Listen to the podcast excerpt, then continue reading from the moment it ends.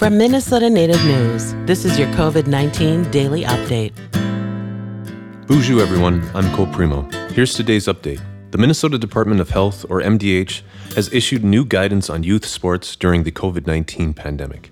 For outdoor sports like baseball, tennis, and football, youth sports games and scrimmages can resume on June 24th. For indoor sports like basketball, hockey, and gymnastics, games and scrimmages can begin on July 1st or later. Both indoor and outdoor activities can have full team practices starting on June 24th. The new guidance asks coaches, staff, and spectators to practice social distancing and wear face coverings at all times. Players are also asked to wear face coverings when possible.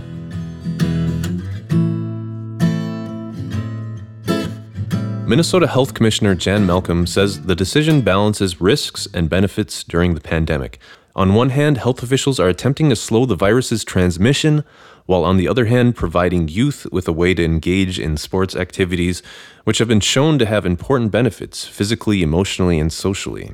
The MDH says these, quote, continued dial turns, unquote, depend largely on Minnesotans continuing to be safe during the pandemic.